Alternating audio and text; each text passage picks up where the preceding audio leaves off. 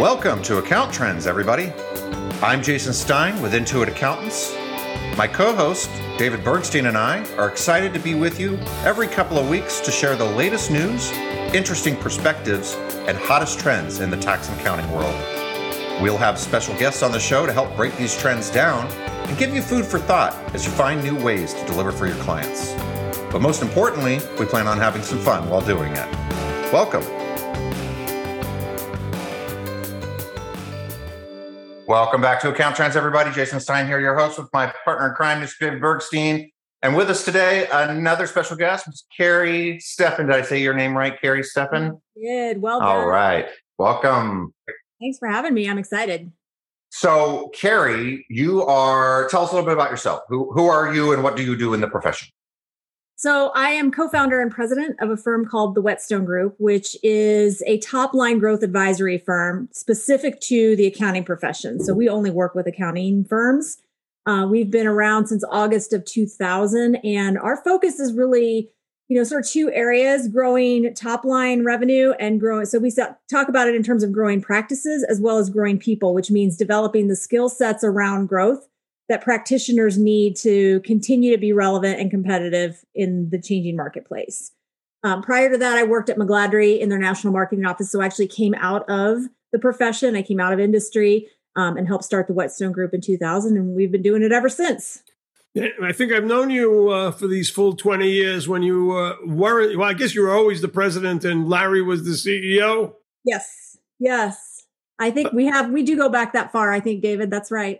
And I know you're always trying to help firms, and I've actually attended some sessions where you have been presenting to help these firms grow, but I think it's kind of unique. What does Whetstone mean?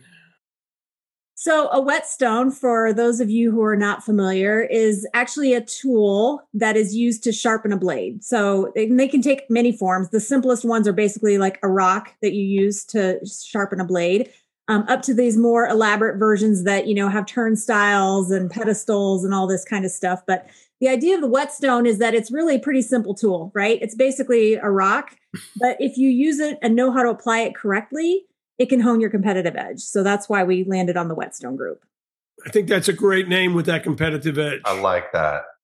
I love the elegance of it too, the simplicity and the complexity that, can be involved in that. Because sharpening our craft in this profession doesn't always mean, something terribly complicated. It doesn't mean a complete overhaul. It can just mean grabbing a rock and using it intentionally to sharpen that blade. So very clever. I think I like the simplicity of that too. And it's knowing how to apply it, right? And then carrying that forward. And that's what we hope to instill in our clients. What we do is not rocket science. I wish I could claim that it was so much more complicated and complex than it is. But I just get this sense that we as a profession have sort of overcomplicated a lot of things. And so we want to get back to the basics and do the right things the right way and reap the benefits of that. Yeah, 100% agree. And I mean, really, it's just about, and we talk about this on the show all the time, it's all about intentionality, right? So what you're doing is putting that intentional focus on, sharpening the firm and helping them increase top line growth. So you have this concept that you talk about, Carrie, addition by subtraction. Tell us what that means. Yeah, I'm excited about this idea of addition by subtraction because I think it gets at the heart of a couple of major issues that firms are struggling with, one of which is capacity and burnout of their people. The other is sustaining growth and continuing to be able to help clients. And the concept of addition by subtraction is really about taking a look at where the firm is spending its time. What clients are we serving? What services are we offering to those clients? And getting really focused and sort of narrow in the way that we define that, and getting rid of is kind of a harsh way to say it, but transitioning out of the practice, the stuff that doesn't really serve our purpose and doesn't really help us meet our vision going forward. And a number of reasons to do that. The first is to get rid of those clients that suck the energy and joy from our people and they're causing them to leave the profession, which we've all experienced. I think every firm that I've worked with in the last several years is experiencing capacity challenges as relates to people leaving the profession and not being able to attract young people into the profession. So I think that it helps us be really intentional about, you know, what is it that we want? What kinds of opportunities do we want to create for our people? And how do we want to make sure that they are in a profession that is fulfilling and offering, you know, value proposition for them that, again, is not going to burn them out. So, you know, it's about subtracting out the things that don't fit. The addition that you come up with, or where you end up with, you know, the growth opportunity is with what's left. And so you look at, you know, if we really zero in on the kinds of clients and the services that we know how to do really well and that our clients really need, and we do more of that for the existing clients and maybe bring in a few intentionally that look a lot like the existing clients that we want to continue to serve, we can actually, and I've seen this happen in firms that I've worked with, you can actually create top line growth as well as increased profits with fewer clients. So you're actually growing opportunities for people, you're growing revenue, you're doing all of that great stuff with fewer clients to serve and manage. And that's what the addition by subtraction means. What I really hear you saying is you can automate the functions that have to be automated in accounting, take the lower value services and let them be where they are and sell your existing clients more advisory services and what they need in order to grow. Because that's where the top line growth is taking that one client and tripling the amount of services that you can offer them. Yeah, I think that's exactly right. I think automation plays a big part in it and you know, figuring out what pieces of that can we automate, which pieces do we need to keep that human element and the relationship piece with, which is the advisory services and adding value. And then looking at the, you know, the pricing structure overall to make sure that we're getting paid what we're worth, you know, that CPAs are actually getting paid for the value that they deliver, which I think has also been a challenge and a struggle for accountants over the years. I think that they've tremendously undervalued what they provide. And in some cases, don't even really think as hard about what they provide beyond the compliance piece of the services that they offer. And so when we start sort of broadening their vision about advisory and what that really means for clients and what their clients really get, it does enable them to command a, you know, pretty good price for that value that they're delivering to their existing clients. Yeah, it's an interesting dichotomy that we've had in our profession for so long where, you know, just like you said, and I mean, we've been talking about advisory services and being, you know, charging what you're worth for 20 plus years, right? Longer than I've been around. I mean, Ron Baker's been talking about it since the 80s. But we have this sort of, and then at the same time, you know, firms are generally doing well from a revenue perspective. They're making money off the compliance services. And that's sort of, to me, been a barrier in pushing folks to go beyond the compliance work because there's no problem in front of my face telling me, oh, no, I've got to change this right now.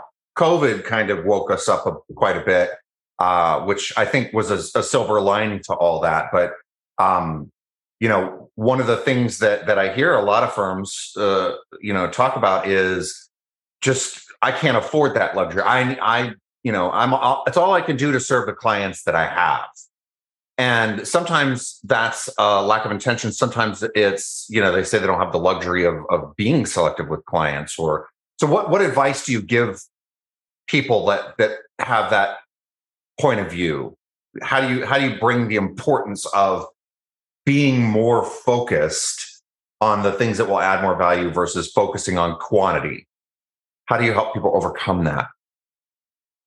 Well, I think to some extent, the labor market is helping to push that narrative. I think that younger generations of practitioners are not willing to endure the same sort of environment that maybe our more established groups of leaders have endured over their careers. And I think that it has come to a head. I think the other thing that's happened is, you know, the entire landscape has gotten more complex, even around compliance-oriented services. There are additional layers of complexity and constant change that our practitioners need to be able to deal with on behalf of clients. And so I don't think it's sustainable to think that a firm can continue down that road of serving every client's needs and just churning through that compliance work when there is so much that changes about compliance work. And you've also got this generation of the labor force that, you know, doesn't want to be beholden to that. And so I think those two things are helping to make that case for a lot of practitioners. I think that, as younger generations, as the next generation of leaders come into their own in firms. And when we see, new partners that are transitioning in and that are really looking at how am I going to create something that is a legacy for me that can be sustainable for the people that are behind me, they're asking some of those really hard questions and are pushing for some of that change. They know that they need to do it differently than it has been done before if they want to keep their firms intact. If they, even if they don't want to, even if their goal isn't to remain independent, I think some of them do have a goal of remaining independent and not having to be forced to merge up. But even for those firms that are looking at some kind of a merger situation, they need to create value in order to command the right kind of fee to make the merger happen and to make sure that the retiring partners get their buyout. So I think there are a lot of factors that are playing into that are making that case probably better than I could, or I would have made it. I've been trying to make it for 20 years, and it changed by now. If I could have made it on my own. Go ahead, Josh. Go ahead, David. I think that's right on point. I like your addition by subtraction, because with less clients and broadening the amount of scope of services that you do, you're serving them. They're not going to leave, and they're going to have a better bond than you're going to be able to charge higher. If you try to service everybody and you can't give that extra value service, those clients that you want to keep will probably end up going someplace else. So less is more from what you're saying. And that's really what people have to focus on. Yeah. And when you get into the advisory services, like you were talking about earlier, David, and going beyond the compliance piece, first of all, the compliance has gotten more complex. We know that, and it's changing rapidly. But with this emphasis on advisory, if you think about what it really means to be an advisor to clients, it's having a broader perspective on their business than just that compliance side, than even just the financials. It's getting into things like operations and growth and, human capital and technology. And not that we have to build practitioners that are experts in all of that, but they need to be sort of problem solvers in that area and be able to connect their clients with resources.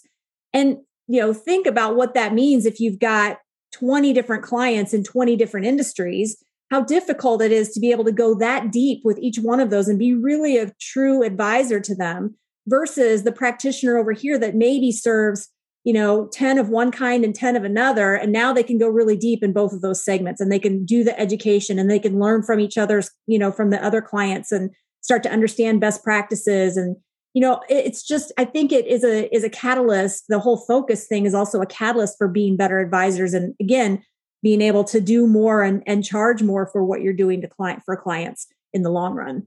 Right. And structuring the pricing model around that. Right. Yes. I say all the time, we've been advisors, but what we do is we charge for the tax return, we charge for the bookkeeping. And then as a good relationship measure, we give free advice that the client never takes. Yeah. And it's because they don't place any value on it. They're like, oh, well, thanks for the I'll consider it, but I'll see you next year. And we need to flip that and center the relationship, including how we get paid, around the advice, and the compliance just comes along for the ride.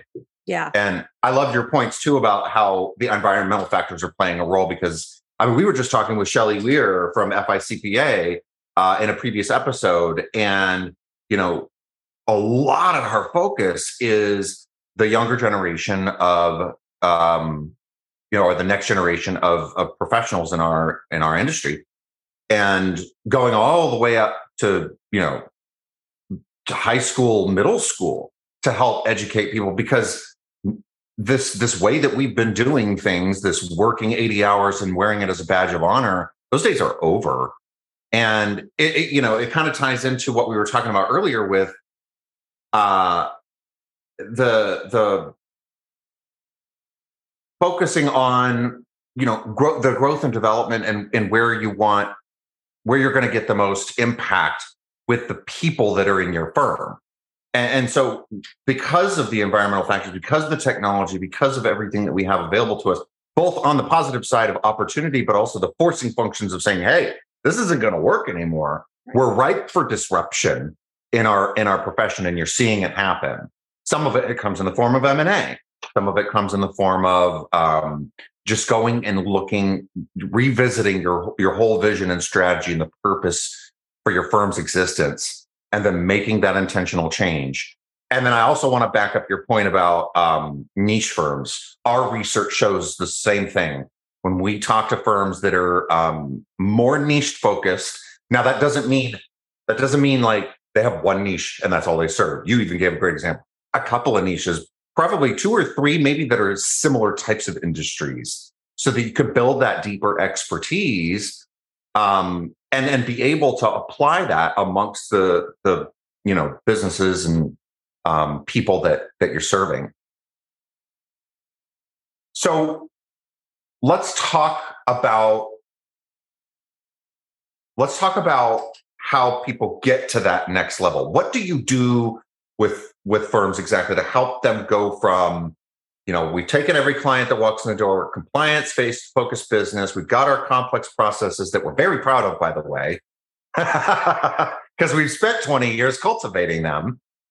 How do I go from that to where you're bringing firms, and actually practically implement these concepts? Well, I think the first step is bringing leaders of the firm. And when I say leaders, it's current leaders and it's also up and coming leaders. So sometimes it's brand new partners, but sometimes it's folks that aren't even at the partner level yet, but we want to keep them. We want to keep them engaged. We want to give them an opportunity to get some skin in the game. So we want to bring them to the table to get their views. And we bring those folks together to really have some sort of sometimes difficult conversations about what is the vision for the firm going forward. Here's where we are today. And it's hard because the old generation of leaders, the older partner group, has to be okay maybe stepping back from that a little bit and allowing some of those younger voices to give more weight to the decision-making process. And so that can be a tricky thing. We always talk about a mindset of unlearning with folks when we're talking about this process. And it's unlearning is about letting go of some of those old paradigms or those old mindsets that were true at one point. And it doesn't mean that the, current leadership did it wrong as they came up the ranks, or that the firm is bad, or that, something that needs to be fixed. It's not about fixing things that were wrong or that were done wrong in the first place. It's about looking at what the current landscape is, how it's changed, and resetting our mindset around the way that it needs to work going forward. So, and that can be a hard thing. And especially for partners that have been with their firms and have invested in their firms for many years and invested in their career, they take that personally because it is really connected to their identity in a lot of ways. So we have to sort of work through that. But when we get those folks to the table and start having conversations specifically about how big, what, geography do we want to serve? Are we going to be a national practice, or are we going to maintain local connection? Is, how does technology play in? How many practitioners do we feel like we want to be? Is there a point where we get too big? Do we want to put a limitation on that? But you start having real conversations with people about what do you want it to look like? You start asking questions like, what kinds of clients do we want to serve? What industries are we already strong in? What industries have we never practiced in, but they're just too exciting for us to ignore, And so we're going to diversify into that and make some decisions, put those stakes in the ground, and really start to create that framework for who is it that we want to serve? How do we want to serve them? What do we want to do for them? Again, how big, all of those questions, and build out that vision. Once we have the vision designed, we need to communicate that internally. So the next step is getting everyone else on board. We have leadership making that, making those decisions, talking to the rest of the firm about the way we see it, what we're building for the future, what their role is, what's in it for them. There's a, business case. There's a little element to change management sometimes, because it probably means that maybe I'm going to be doing something different tomorrow from what I did yesterday. And so we've got to work through that with people, but getting everyone to understand what the vision is and how they can play a role is the next step. And then from there, you start planning out, what does the revenue model look like? If we want to go from, X dollars today to X dollars next year and X dollars in 3 years, where's that going to come from? And, we take firms through a pretty detailed goal setting process, revenue goal setting process. And it's not always about accelerating and creating this, these gigantic leaps of growth. Sometimes it's more just about figuring out, where is the opportunity going to come from? If we want to just even grow, I think the newest Rosenberg survey had said that last year, most firms were growing around 10% on an average without mergers, which is pretty good. But even if we want to back it off a little bit and be a little more controlled and say, you know, we want to grow 6 or 7% just to maintain what we have and maybe create some capital to invest in new things, what does that look like? So we want to break it down. How much from existing clients? How much from new clients? How much from price increases?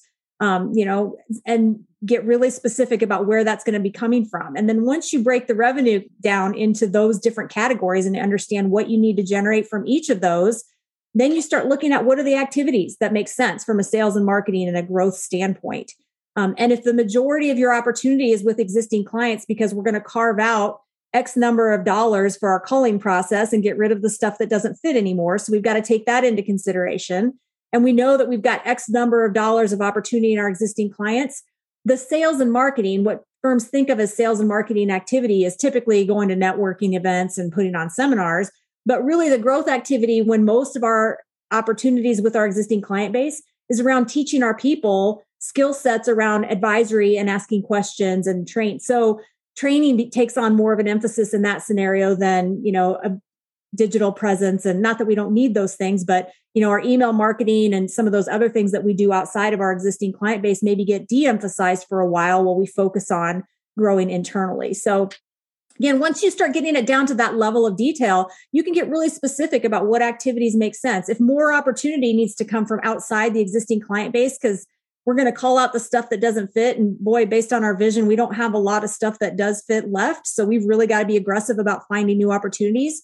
Then our tactics change, right? Then we really need to be focused on having people out in the community and doing lead generation projects and getting opportunities into the pipeline and taking a look at our proposal system and making sure that that's solid so that we can, convert those leads into clients as quickly as possible. So again, I think the activities, which is typically what firms sort of think of first when they think of sales and marketing, and they think I got to develop a plan. They sit down and decide what activities they need before they step back and do some of this other stuff. So that was a pretty long answer, I think, to your question, but I think it starts with getting leaders on board with what the vision is and being very clear about that so that we can align everything else with it.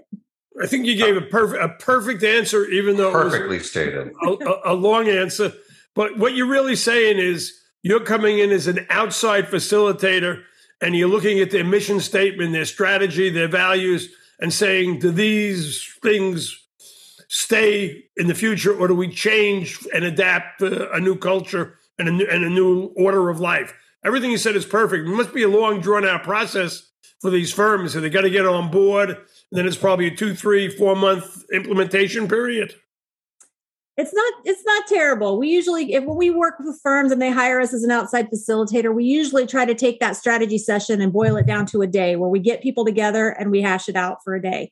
Now there's some prep for that. And then there's the, documentation and presenting the plans back, which takes a little bit of time, but, we really don't want to make this a barrier for firms because we feel like it's that important. We don't want it to seem like, again, we said in the beginning how we sometimes overcomplicate things, right? And our job is to make this simple. We've got a process. We know what questions to ask. We can't make the decisions for you, but we can guide you in the decision-making process. And we want this to be accessible and easy for firms to get their arms around, because if we feel like A, it's that important, and B, we don't need to overcomplicate it. Right, exactly. And I think that's perfect. And I absolutely love how you reinforced it. It starts with shared vision, and that's with any kind of organization, any organization in any industry. The leaders who are driving real change and driving real growth will tell you that shared vision is absolutely critical. And that's part of what I do at Intuit. When I'm developing our education strategy, I don't just build it and then go tell everybody, here's what we're going to go do. I cultivate it from within the organization, and we all develop the vision together as a leadership team. Mm-hmm. And then we go resource and execute it and bring in the right people to get the right things done. And so you've got to have that. It's like getting in a car and not knowing where you're going. If you don't have the end point, the destination in mind, you're never going to get there. And so you've got to establish that first. Yeah, you're exactly right. I think that it's been one of the areas that I think has been overlooked for a long time inside of some firms, that this idea that, well, each partner has his or her sort of own idea. And as long as, you know, everybody's contributing in some way, that's probably enough. And, you know, there are many times when we go through this process and we sit down with those leaders around the table and we ask them what their vision for the future of the firm is. And we get as many different answers as there are partners sitting around that table. Yeah. Because they just don't communicate it. Each one of them thinks there's a vision because they have their own vision, but it's not a shared vision. And so I think that's the key. Like you said, you know, getting the team together and really making sure that we're all on the same page and we've got, you know, all of our oars are in the water going the same direction. Right. And then you've got to align business model and org structure to the shared vision. And that's where things start getting complicated. Right. Well, and then, you know, all of the support systems, right? The technology support system, the infrastructure for marketing, the,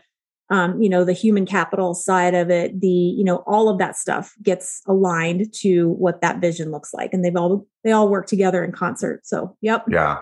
I hope that everybody listening to this episode is hearing what you're saying and saying, and if you're not doing this today, if you're not driving towards an intentional vision and strategy, and you're not sure, you know, how to go about that, there are people like Carrie out here in our profession helping firms like you do exactly this. And this is what we talk about all the time.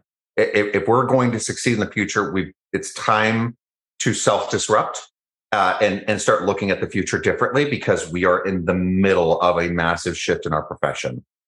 So Carrie, if people do want to get a hold of you, possibly hire you to help them grow their firms, how would you recommend they get connected with you? So the best way to reach me is by email, which is, I know sounds very old school, but it's Carrie. Sometimes the simplest things work best, right? Yes, simplest things. That's right.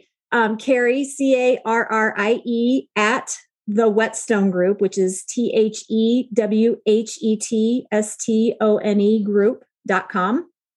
And that's probably the easiest way. If people want to learn more about what we can do or how we can help, with the strategy side or any of the other things that we do, you can visit our website at thewhetstonegroup.com. So it's just like the email, THEWHETSTONE group.com. If they want to follow us on social media, find me on LinkedIn. I'm pretty active on there. Follow us on Twitter. C Steffen is my handle on Twitter. So yeah, connect with me, find me. I'd love to have a conversation with anybody who wants to chat, even if you're not sure what you need, or if you need help, or you just want to bounce some ideas off someone. I love conversations like this because I learn stuff too. Right. Same. Yeah. This is my favorite. Wonderful. Carrie, thanks so much for being on the show today, sharing some of the expertise that you've developed in working with these firms. Really appreciate you being here. Thanks, Jason. It was a lot of fun. And David, it was good to see you too. Too short too. All right, great. Well, thanks for listening, everybody. I hope you go check out Carrie and her resources. And I hope this was helpful in helping you think about your intentionality with your vision and strategy as a firm, help you transform into the future. So thanks for listening, everybody. Till next time.